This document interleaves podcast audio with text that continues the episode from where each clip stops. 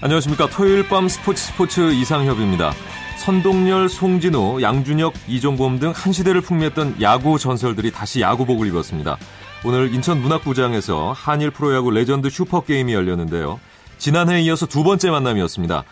지난해에는 한국팀이 5대 0으로 승리를 했지만 올해는 아쉽게도 5대 6으로 패하고 말았는데요. 승패는 그렇게 중요하지 않습니다.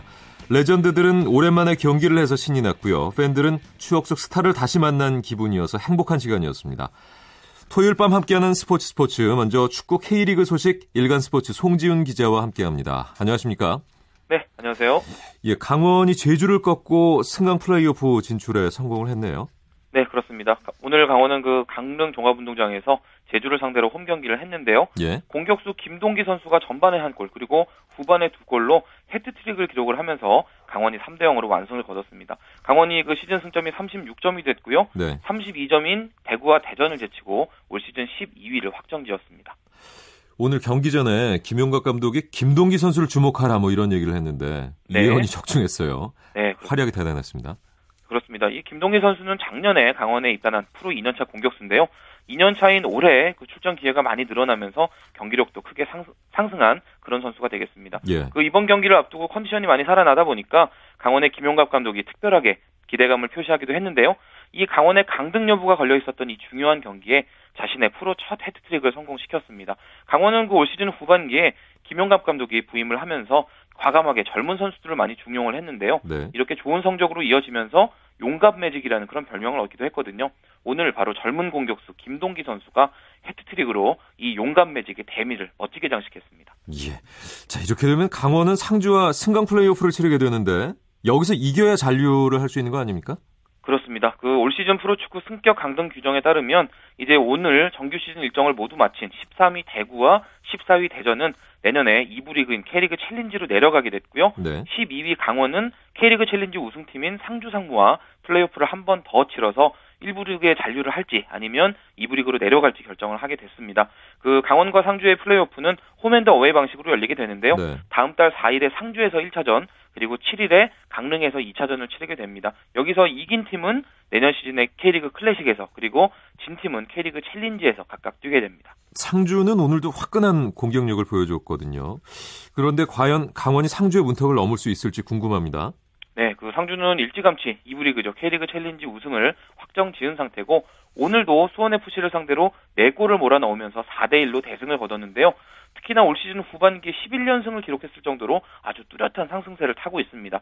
그 선수 구성면으로만 보면 강원보다도 오히려 2부 리그 팀인 상주가 더 낫다라는 그런 전문가들의 어. 평가가 나오는데요. 예. 특히나 이 강원 입장에서는 1부 리그에 살아남기 위해서는 그 K리그 챌린지 득점왕이자 또 국가대표팀 공격수기도 한 상주의 이근호 선수 과연 이 선수를 어떻게 막아내느냐 그 여부가 이제 1부 리그 잔류의 관건이 될 것 같습니다. 네. 대구 같은 경우에는 강원하고 강등 경쟁을 벌였는데 아쉽게도 강등이 확정이 됐어요. 그렇습니다. 대구가 오늘 그 12위 경남 FC를 상대로 올 시즌 마지막 홈 경기를 했는데요.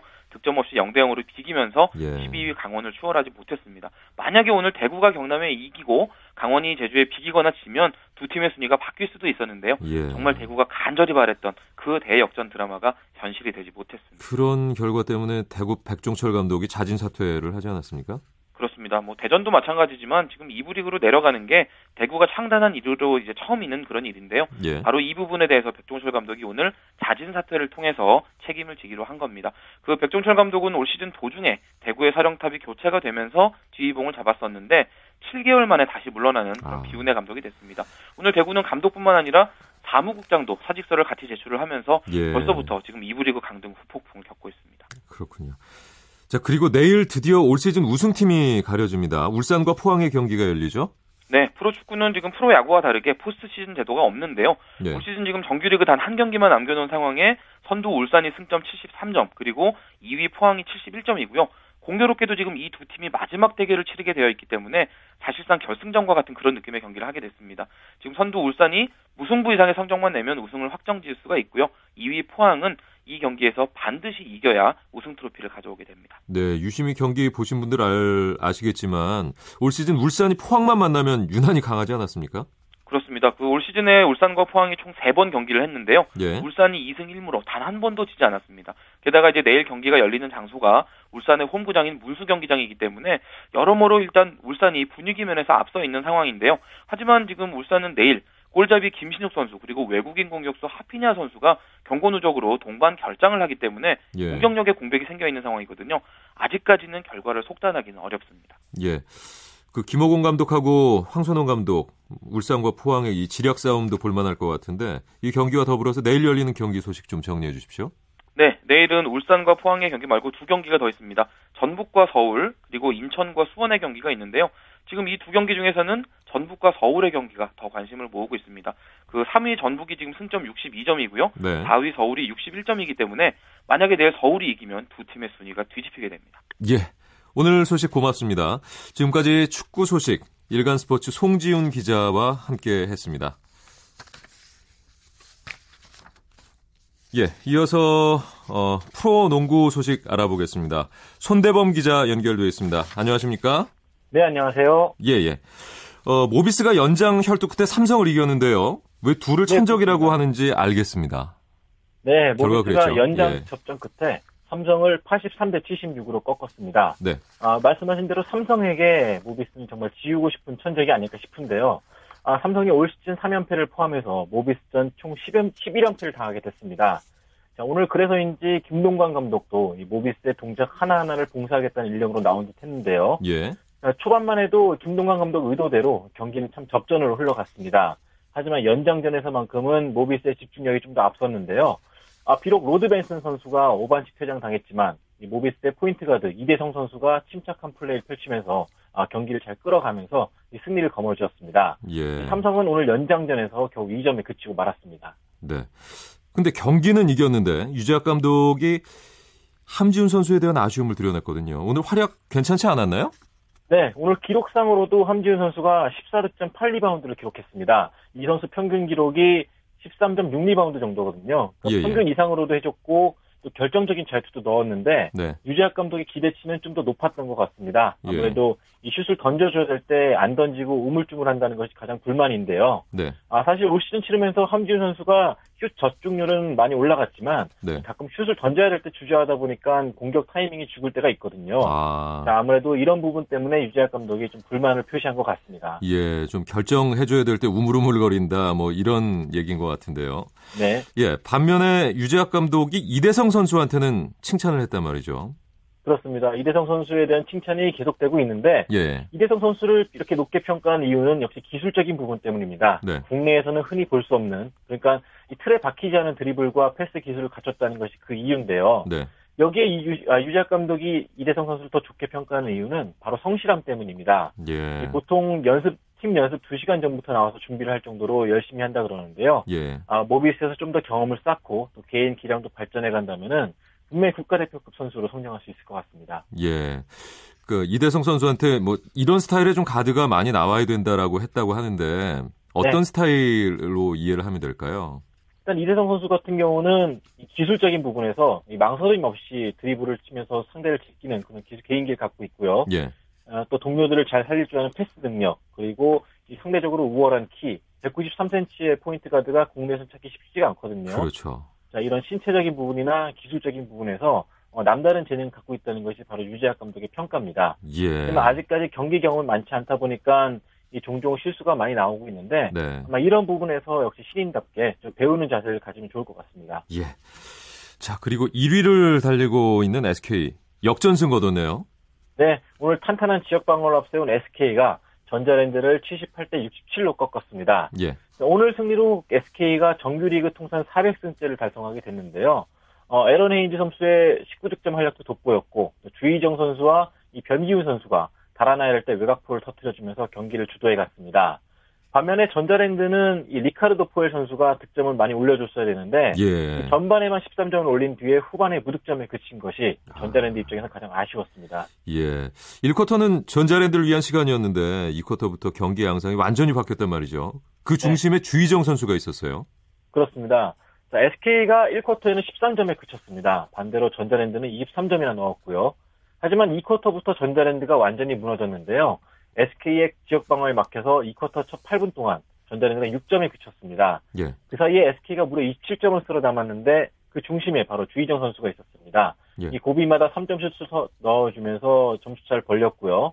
또 수비에 있어서도 상대를 강하게 압박하면서 실책을 끌어냈는데 이 부분이 바로 오늘 경기의 승부처가 됐습니다. 그렇군요. 자, 그리고 오심 후유증 겪었던 오리온스 드디어 승리를 챙겨갔네요. 네, 오리온스가 KCC를 71대 60으로 꺾으면서 3라운드 출발을 아주 기분 좋게 했습니다. 3연패에서도 탈출했는데요. 네. 오늘 경기는 김동욱 선수와 전태풍 손에 의해 갈렸습니다. 이 두 선수가 각각 16점과 15점씩을 올렸는데 아, 김동욱 선수 같은 경우는 올 시즌 개인 최다 득점을 올리면서 아주 기분 좋은 승리를 견인했습니다. 아, 반면에 KCC는 김민구 선수를 비롯해서 이 점수를 올려줘야 되는 국내 선수들이 약간 침묵했던 점이 아쉬웠는데요. 예. 이 쿼터까지만 해도 KCC가 잘 따라갔지만 후반 들어서 이 김동욱과 전태풍의 득점 공세를 막지 못하면서 결국 무너지고 말았습니다. 여자부 경기도 있었죠? 네, 여자부 경기는 올 청주에서 KDB 생명과 이 KB 스타스가 만났는데요. KDB 생명이 70대 63으로 이겼습니다. 이 두 팀은 이번 주에만 두 번째 만난 건데요.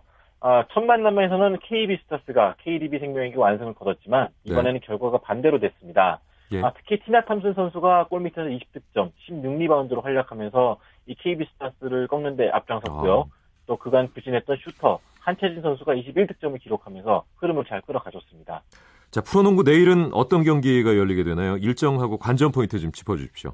네, 내일 세 경기가 열립니다. 부산 사직체육관에서 KT와 SK가 맞붙고요. 전주에서는 KCC와 LG가 붙게 됩니다. 또 안양에서는 KGC 인상공사와 그리고 전자랜드가 맞붙게 되는데 네. 아, 가장 관심이 가는 두 경기는 역시 KT와 SK 그리고 KCC와 LG전입니다. 예. 아무래도 KT와 SK는 통신사 라이벌로 유명하기 때문에 그렇죠. 이런 라이벌 관계가 보이지 않는 신경전을 만들어낼 것 같고요.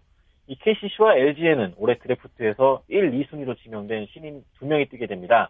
이 KCC의 김민구 선수 그리고 LG의 김종규 선수 간의 맞대결이 이 상당히 기대를 모으고 있습니다. 네. 오늘 소식 고맙습니다.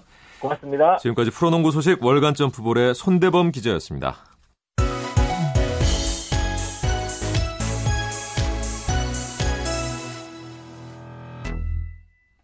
9시 32분 지나고 있습니다. 계속해서 해외 축구 소식 알아보겠습니다. 베스트 11의 손병아 기자와 함께합니다. 안녕하세요.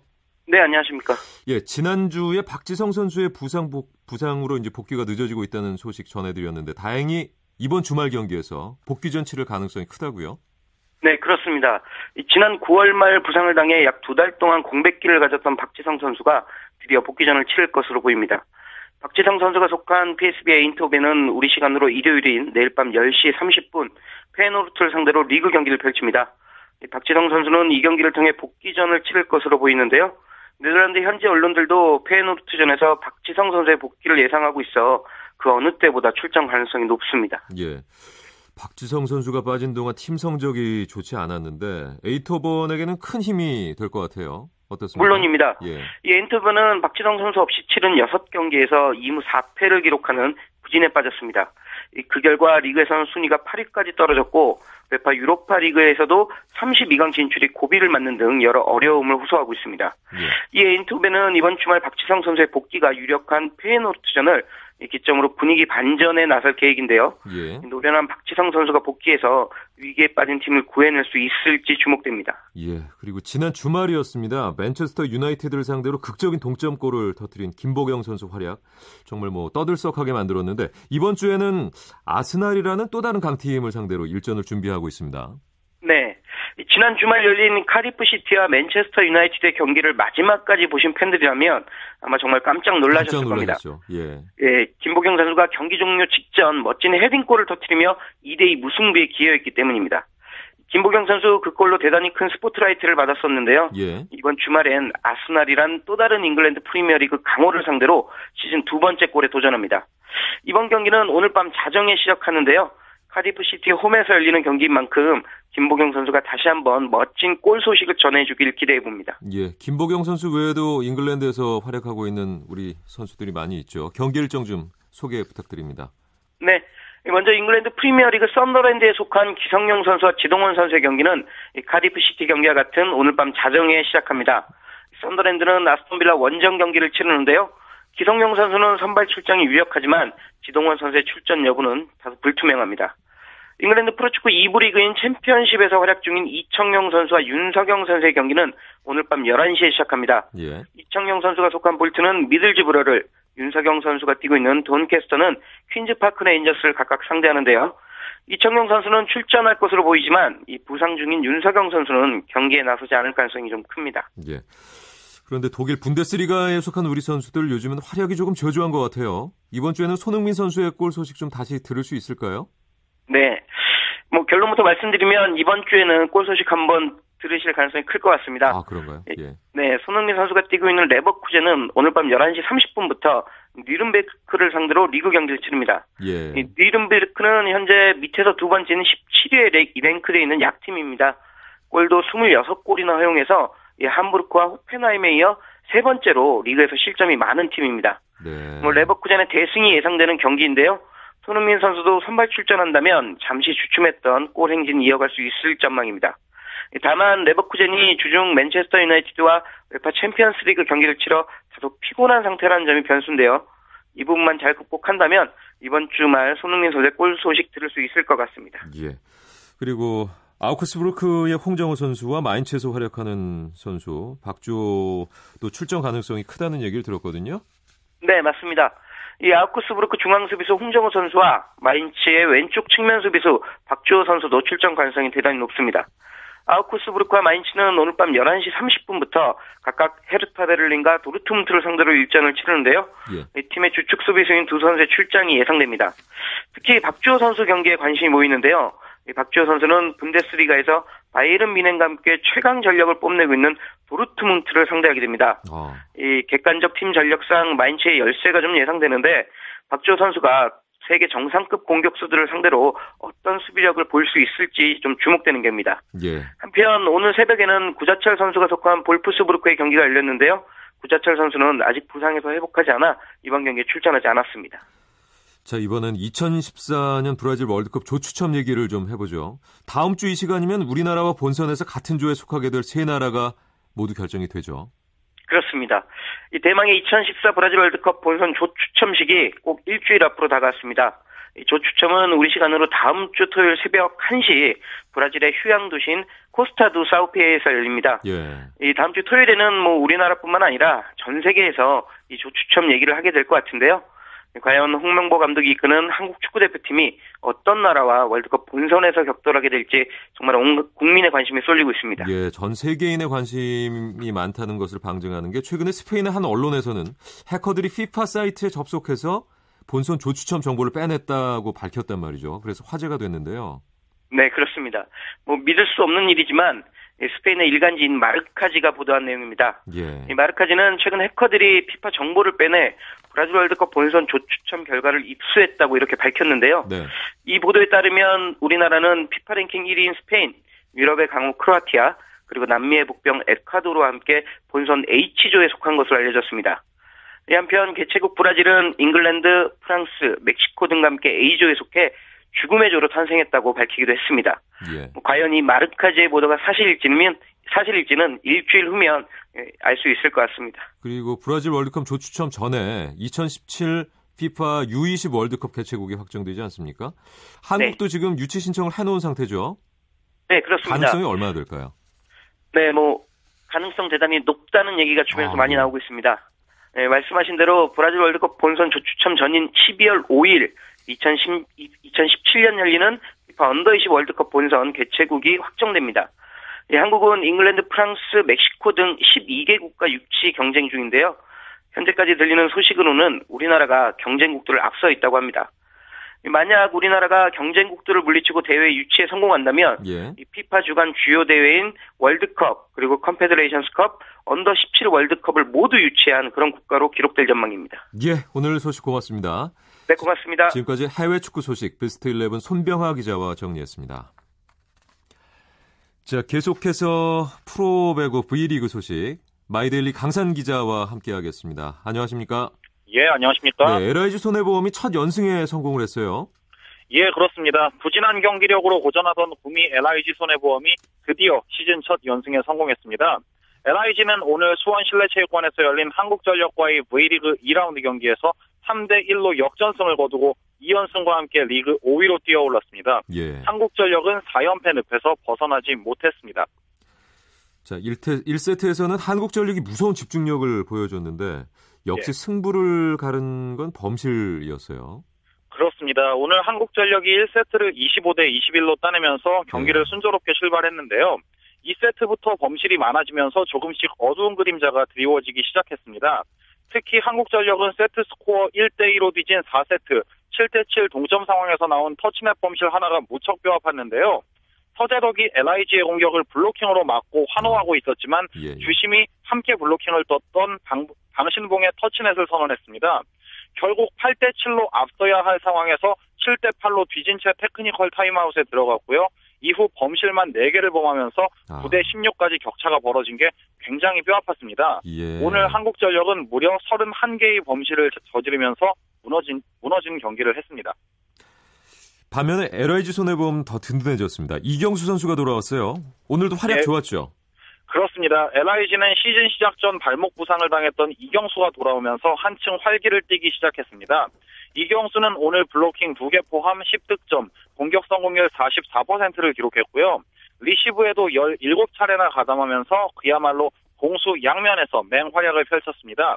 올해로 한국 나이 35세 노장인 이경수는 할 때까지는 해야 한다. 2라운드는 전부 이기고 싶다면서 의지를 드러냈습니다. 예. 여자부에서는 현대건설이 아주 확 바뀐 모습을 보여줬습니다. 예, 그렇습니다. 여자부 현대건설도 시즌 첫 연승을 거뒀습니다. 남자부에 이어 열린 경기에서 현대건설은 도로공사를 세트스코어 3대 0으로 완파하고 2연승과 함께 리그 단독 4위까지 올라섰습니다. 예. 현대건설은 매 세트 중반 이후 대단한 집중력을 발휘하면서 도로공사를 압박했는데요. 예. 오늘 블로킹 4개 포함 16득점, 공격 성공률 61%를 올린 양효진과 블로킹 5개 포함 21점을 올린 옐리치 마샤의 활약이 돋보였습니다. 1라운드에서는 도로공사 0대 3으로 패했었잖아요, 현대건설이. 예. 무엇이 과연 이들을 변하게 했을지. 예, 오늘 경기 후에 현대건설 황현주 감독과 양효진, 황현주 예. 선수 모두 한 목소리를 냈는데요. 지난 27일 경기를 터닝포인트로 꼽았습니다.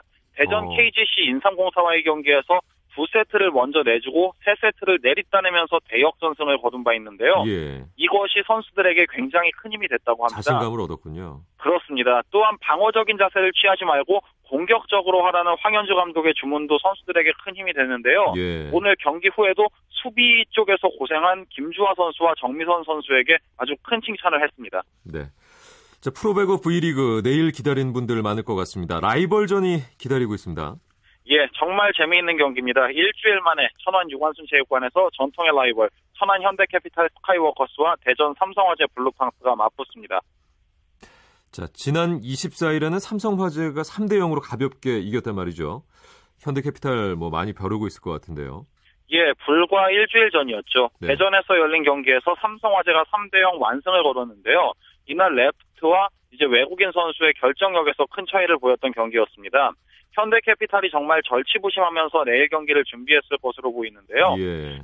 최근에 우리카드에게 0대3 완패를 당하면서 분위기가 다소 처진 것이 사실입니다. 내일 라이벌전 승리로 반전의 계기를 마련할 수 있을지에 또 관심이 모아집니다. 네, 현대캐피탈과 삼성화재 라이벌전 기대해 보겠습니다. 그리고 신생팀이죠. 러시안 캐시가 드디어 첫 승을 따낼지에도 관심이 모이고 있어요. 예, 그렇습니다. 내일 안산 상록수 체육관에서는 러시안 캐시와 우리카드가 맞붙습니다. 예. 우리카드는 말씀드린 대로 현대캐피탈을 3대 0으로 완파하는 등 그야말로 최근 기세가 대단한데요. 예. 오늘 한국전력을 이긴 LIG의 문영관 감독도 우리카드가 정말 물이 올랐다면서 경계하는 모습이었습니다. 예. 러시안 캐시는 지난 화요일 대한항공전 3세트에서 비록 패했지만 56대 54 듀스 접전을 벌이면서 무너지지 않는 모습을 보여줬는데요. 네. 내일도 한번 끈질긴 모습을 기대해 볼 수가 있겠고요. 여자부 경기도 있는데요. 네. 화성에서 리그 선두 IBK 기업은행과 2위 KGC 인삼공사가 맞붙습니다. 두 팀 역시 일주일 만에 장소만 바꿔서 재대결을 벌이게 되는데요. 주포 조이스의 화력을 앞세운 KGC와 카리나, 박정하, 김희진의 삼각편대가 활약 중인 IBK 양 팀이 어떤 경기력을 선보일지 또 관심이 모아지는 부분입니다. 예, 배구 소식 잘 들었습니다. 예, 지금까지 감사합니다. 예, 마이데일리의 강산 기자였습니다. 자, 이어서 매주 토요일에 마련하는 시간입니다. 정수진의 스포츠 현장, 아이스하키 리그 현장을 정수진 리포터가 다녀왔는데요. 함께 만나보시죠. 네, 2013 남자 아이스하키의 최강을 가리는 대회죠. 바로 전국종합 아이스하키 선수권 대회가 지난 26일에 서울 목동 아이스링크장에서 막을 올렸습니다. 올해로 68번째를 맞는 이번 대회에는 대학팀과 실업팀 등 총 7개 팀이 참가했는데 이 중에는 대명 상무와 또 독립구단인 웨이브즈가 올해 처음으로 출전을 하면서 더 많은 관심을 모으고 있습니다. 안녕하세요. 대한 아이스하키협회 사원 이민주입니다. 지금은 실업팀만 아시아 리그를 뛰면서 그 경기 수가 많아졌는데 이 대회를 함으로써 또 대학부가 좀더 실업팀이랑 맞붙으면서 경기력 향상도 되고 이런 걸 하면서 경기 수도 증가하고 하는 데 있어서는 의미가 큰 것 같아요. 올해 특징을 얘기하면 지금 상무팀이 국가대표 선수들이 지금 워낙 많아가지고 강력한 후, 우승 후보이기 때문에 다른 팀들에 있어서는 위협적인 팀이라고 보시면 돼요. 네, 오늘은 광운대학교와 독립구단 웨이브즈와의 경기가 펼쳐지는데요. 그 치열한 경기 현장으로 함께 가보시죠. 광운대학교 팀 43번 박찬혁 high stick으로 인한 double minor 페널티로 4분간 퇴장 지금의 득점 웨이브즈 팀 12번 김동현 보조 87번 김현민 지금 2피에서 어, 웨이브즈와 광운대학교가 7대 3으로 광운대가 지고 있는데 끝까지 열심히 해줬으면 하는 마음입니다. 하키 자체를 응원하는 거죠. 우리나라에는 팀이 많지 않기 때문에 대학하고 실업하고 같이 시합을 하는 것 같아요. 대학에 있는 선수들은 아직 학생이기 때문에 또 다음에 목표를 가지고 운동할 수 있기 때문에 더 열심히 하는 것 같고 독립구단인 그 웨이브즈는 자기가 옛날에 했던 거를 또 다시 자기가 운동선수로서 플레이를 할 수 있다는 거에 많은 매력을 갖고 있는 것 같아요. 강원대학교 응원하러 왔습니다. 골키퍼도 그렇고 이게 뛰는 선수들도 그렇고요. 그 조금 이게 과격한 시합이잖아요. 그러다 보니까 좀 안 다치고 좋은 게임을 보여줬으면 하는 마음이에요. 많은 팀이 참여할 수 있는 경기니까 사람들한테 알릴 수 있는 기회도 되고 그런 게 서로 섞이다 보면 서로 배울 수 있는 기회가 되는 거죠. 두 팀 다 응원을 하고 있고요. 여지껏 웨이브스는 매 게임마다 다 와봤어요. 모든 사람들한테 하키하는 사람이나 아니면 하키를 잘 모르는 분한테도 널리 알 수, 알릴 수 있는 좋은 기회라서 그쵸? 화이팅! 원래 아이스하키를 좋아하는 이유가 지금 박종수라고 광운대 지금 와 있어요. 우리 손자 광운대 화이팅! 뒤에 뒤에! 그래! 그렇지 아 맞다. 빨리 번 넣어라. 아 그건 지금 들어가는 거였는데. 화이팅! 잘한다. 그래. 아, 아 그래 그래 그래 그래 바로 그거다 잘했어 멋져 멋져 지금의 득점 광운대학교 팀22번 정수 조인호 네, 결국에 웨이브즈가 광운대를 12대 4로 누르고 승리를 챙겨갔습니다. 웨이브즈 아이스하키단 선수 대표 맡고 있는 김홍일입니다. 경기는 저희가 운동량이 많거나 선수가 다 같이 모여서 전술훈련을 할 수 있는 기회가 적었기 때문에요. 저희가 가지고 있는 기량 한도 내에서 광운대에서 이제 워낙에 개인기가 출중한 선수들이 한 3명 있기 때문에 그 선수들을 이제 집중적으로 좀 수비적인 자세를 나가서 역습을 편하게 나가자고 했는데 뭐 선수들이 오늘 몸이 좋은지 쉽게 쉽게 득점을 일으켜내서 뭐두 자리 숫자로 득점 내서 편하게 이긴 것 같습니다. 그 올 한 해가 웨이브즈한테는 참 의미 있는 네. 한 해이지 않을까 싶어요. 독립구단이라는 조금 특별한 저희가 수식어를 달고 나와서 많은 응원을 해주신 것 같아요. 근데 이제 두 대회를 마치고 저희도 이제 팀을 대표할 수 있는 스폰서를 만나갖고 내년에는 모든 팀들이 이기고 싶어하는 그냥 딱 한 팀으로 제대로 구성해서 더 멋진 어, 웨이브즈 그리고 또 경기 보여드리도록 하겠습니다. 네, 안녕하세요. 웨이브즈 87번 김현민이라고 합니다. 저희가 이제 시즌 경기를 많이 하지 않다 보니까 좀 짧은 대회를 해서 좀 아쉽긴 한데 그래도 좋게 마무리될 수 있어서 좋았던 것 같아요. 체력적으로 많이 힘들긴 한데 여러 선수들이 좀 단합된 마음으로 좀 하다 보니까 그런 것들이 이제 많이 보완돼서 이제 내년 시즌에는 좀 더 팀다운 팀이 될 수 있지 않을까 싶어요. 광운대도 이제 그렇게 만만한 팀이 아니었기 때문에 저희 선수들끼리 이제 슛을 많이 하고 패스도 이제 많이 풀었던 것 같아요. 안녕하세요. 저는 광운대학교 아이스하키 부주장 최현민이라고 합니다. 역시 리그 막바지라서 그런지 애들 막 힘도 들었고 피로도 쌓였고 그래서 디펜스 그렇고 포워드도 그렇고 결정할 타이밍에 놓지도 못하고 디펜스도 막 미스도 많았고 그래서 잘 오늘 시합이 잘 안 풀렸던 것 같아요. 역시 웨이브즈도 경력 있으신 분들이 하신 거라서 선배들의 플레이라던가 아니면은 막 아 이런 플레이도 있었단다 있었구나라는 것도 있었고 아 이런 상황에서 슛도 쓸 수 있는 거구나 막 이것저것 여러 가지 배울 수 있었어요. 내일은 대명상무와 고려대 그리고 안양한라와 하이원이 결승 진출을 놓고 한판 승부를 펼치는데요. 과연 올해 선수권 대회 왕좌에는 어떤 팀이 오를지 기대가 됩니다. 지금까지 목동 아이스 링크장에서 정수진이었습니다.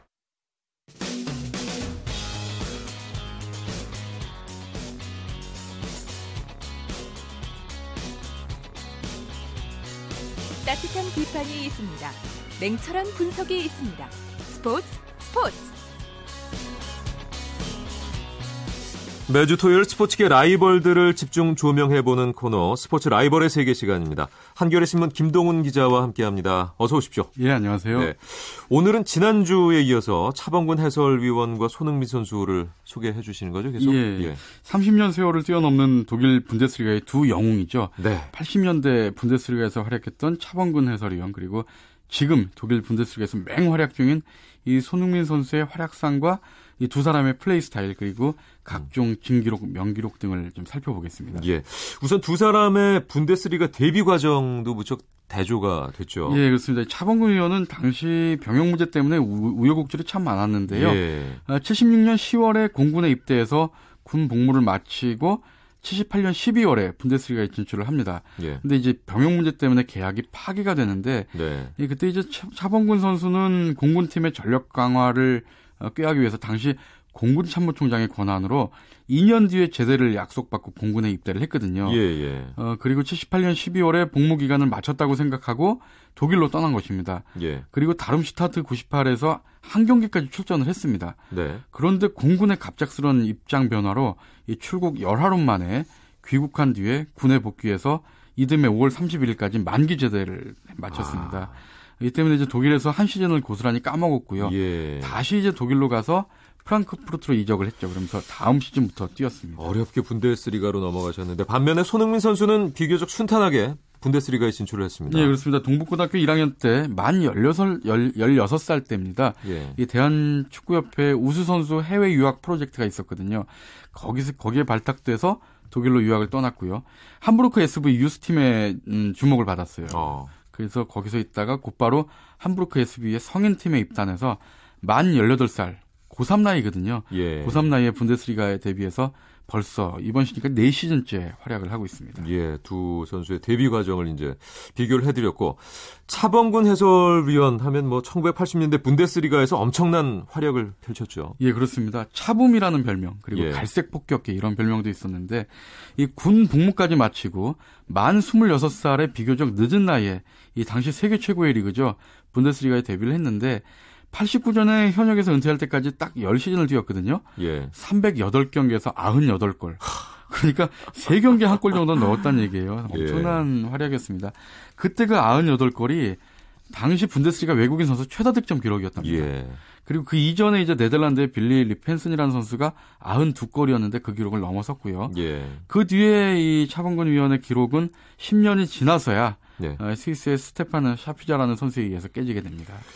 차범근 위원이 세운 엄청난 기록들이 이것 말고도 상당히 많이 있습니다. 예, 그렇습니다. 이 분데스리가에 좀 전에 말씀드렸듯이 308경기에 출장을 했는데 예. 이 기록도 당시 외국인 선수로서는 두 번째 많은 출전 기록이었습니다. 그때 음, 77년도에 덴마크의 올레 비운룸모세라는 선수가 323경기가 있거든요. 예. 차범근 위원은 308경기, 이 두 번째 많은 최다 출전 기록이었고요. 네. 어, 85, 86 시즌에 17골을 넣었는데 이것은 아직까지도 남아있는 아시아 출신 선수 중에 한 시즌 분데스리가 최다골로 지금도 남아 있습니다. 아. 그리고 특히 이제 프랑크푸르트에서 예. 1980년 또 레버, 레버쿠젠에서 1988년에 아, 팀을 유에파컵 챔피언으로 이끌었는데 이렇게 각각 다른 두 팀에서 유에파컵 우승을 차지한 선수가 별로 없거든요. 통산 아홉 번째 선수입니다. 놀랍습니다. 특이한 기록도 있다고 들었어요. 예. 분데스리가에서 98골 넣었는데 이게 다 필드골입니다. 어. 페널티킥 골이 하나도 없었어요. 예. 이좀 사연이 있는데요. 차범근 선수는 이 현역 시절에 페널티킥 트라우마가 좀 있었습니다. 예. 그 차범근 선수의 A매치 데뷔전이 72년 이라크와 이 경기였는데 네. 아시안컵이었거든요. 이때 네. 그 승부 차이 가서 페널티킥을 실축을 했어요. 아. 그 다음부터 이제 페널티킥을 차지를 않았는데 예. 만약에 페널티킥 골까지 있었다면 뭐 통산 한 120골 정도는 넣지 않았을까. 아, 그랬겠네요. 어쨌든 이런 핸디캡에도 불구하고 당대 최고 수준의 분데스리가에서 98골을 넣었으니까 정말 대단하죠. 예. 또이 분데스리가에서 활약한 10시즌 동안에 옐로 카드를 딱 한 장밖에 받진 않았어요. 그 정도로 뭐 성실하고 매너 있는 플레이를 선보였습니다. 예. 그러니까 필드골 98골은 참 놀랍네요. 예. 손흥민 선수도 아직 나이는 어리지만 분데스리가에서 엄청난 활약을 펼치고 있습니다. 그렇습니다. 손흥민 선수가 2011년에 피파가 발표한 세계 유망주 23명 이름 23명의 예. 이름을 올렸었고요. 또 얼마 전이죠. 지난 11월 18일 날 유럽 5대 유망주에 꼽히기도 했습니다. 그러니까 함부르크 SB에서 세 시즌을 동안 활약을 한 데 이어서 올해 이제 레버쿠젠으로 이적을 하지 않았습니까? 그래서 4시즌째 뛰고 있는데 정확히 얘기하면 3시즌 반이죠. 예. 3시즌 반 동안에 82경기를 뛰었는데 벌써 24골입니다. 아. 그러니까 분데스리가에서 이렇게 엄청난 활약, 활약을 펼치면서 이 70년대, 80년대 차붐에 이어서 지금은 센, 손, 손세이션, 아, 손, 죄송합니다. 손흥민과 손흥민. 센, 센세이셔널을 합친 합성어죠. 예. 어, 손세이셔널이라는 손세이셔널. 별명을. 예. 죄송합니다. 발음이 좀 안 좋아가지고. 어, 어렵네요. 예. 네. 특히 이제 지난 11월 9일 밤이었죠. 축구 팬들 많이 기억하실 텐데요. 네. 어, 친정팀 함부르크 SBI 경기에서 해트트릭과 함께 도움주기도 하나 기록했죠. 예. 5대 3 승리를 이끌었는데 한국인 최초로 유럽 리그에서 기록한 해트트릭이죠. 예. 그리고 아시아 선수로도 통산 네 번째 나온 정말 대기록입니다. 대단합니다. 마지막으로 두 사람의 플레이 스타일 한번 비교해 볼까요? 예, 두 사람이 모두 윙포워드로 포지션이 같고요. 또 공교롭게 키도 183으로 똑같습니다. 아, 예. 또발 빠르고 드리블이 좋은 점도 닮았는데요. 네. 조금 차이가 있다면 이제 차범근 위원 같은 경우에는 좀 스트라이커에 가까운 윙 플레이였어요. 그래서 음. 윙 플레이에 능한 최정방 공격수다 이런 표현이 더 맞을 것 같고요. 예. 또 슛의 교과서라고 할 정도로 이 정확하고 강한 슈팅을 자랑했죠. 예. 이 손흥민 선수의 장점은 유연성인데 어, 직진 능력은 물론이고 방향 전환을 자유자재로 구사하고 있죠. 이 차범근 위원이 손흥민 선수에 대해서 이런 얘기를 한 적이 있어요. 손흥민이 뛰는 모습을 보고 있으면 마치 나를 보는 느낌이다. 이렇게 말할 정도로 네. 애정 표현을 했는데요. 이 손흥민 선수 병역 문제가 좀 걸림돌이긴 하지만 나이로 볼 때 이 차범근 위원이 가지고 있는 대기록들을 뛰어넘을 가능성은 아주 충분하다 이렇게 보여집니다. 네. 지금까지 스포츠 라이벌의 세계 한겨레 신문 김동훈 기자와 함께했습니다. 오늘 소식 고맙습니다. 예, 감사합니다.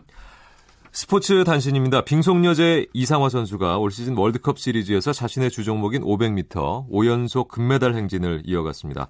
이상화 선수는 카자흐스탄에서 열린 2013-2014 국제 빙상경기연맹 스피드스케이팅 월드컵 3차 대회 여자 500m에서 37초 27의 기록으로 정상에 올랐습니다.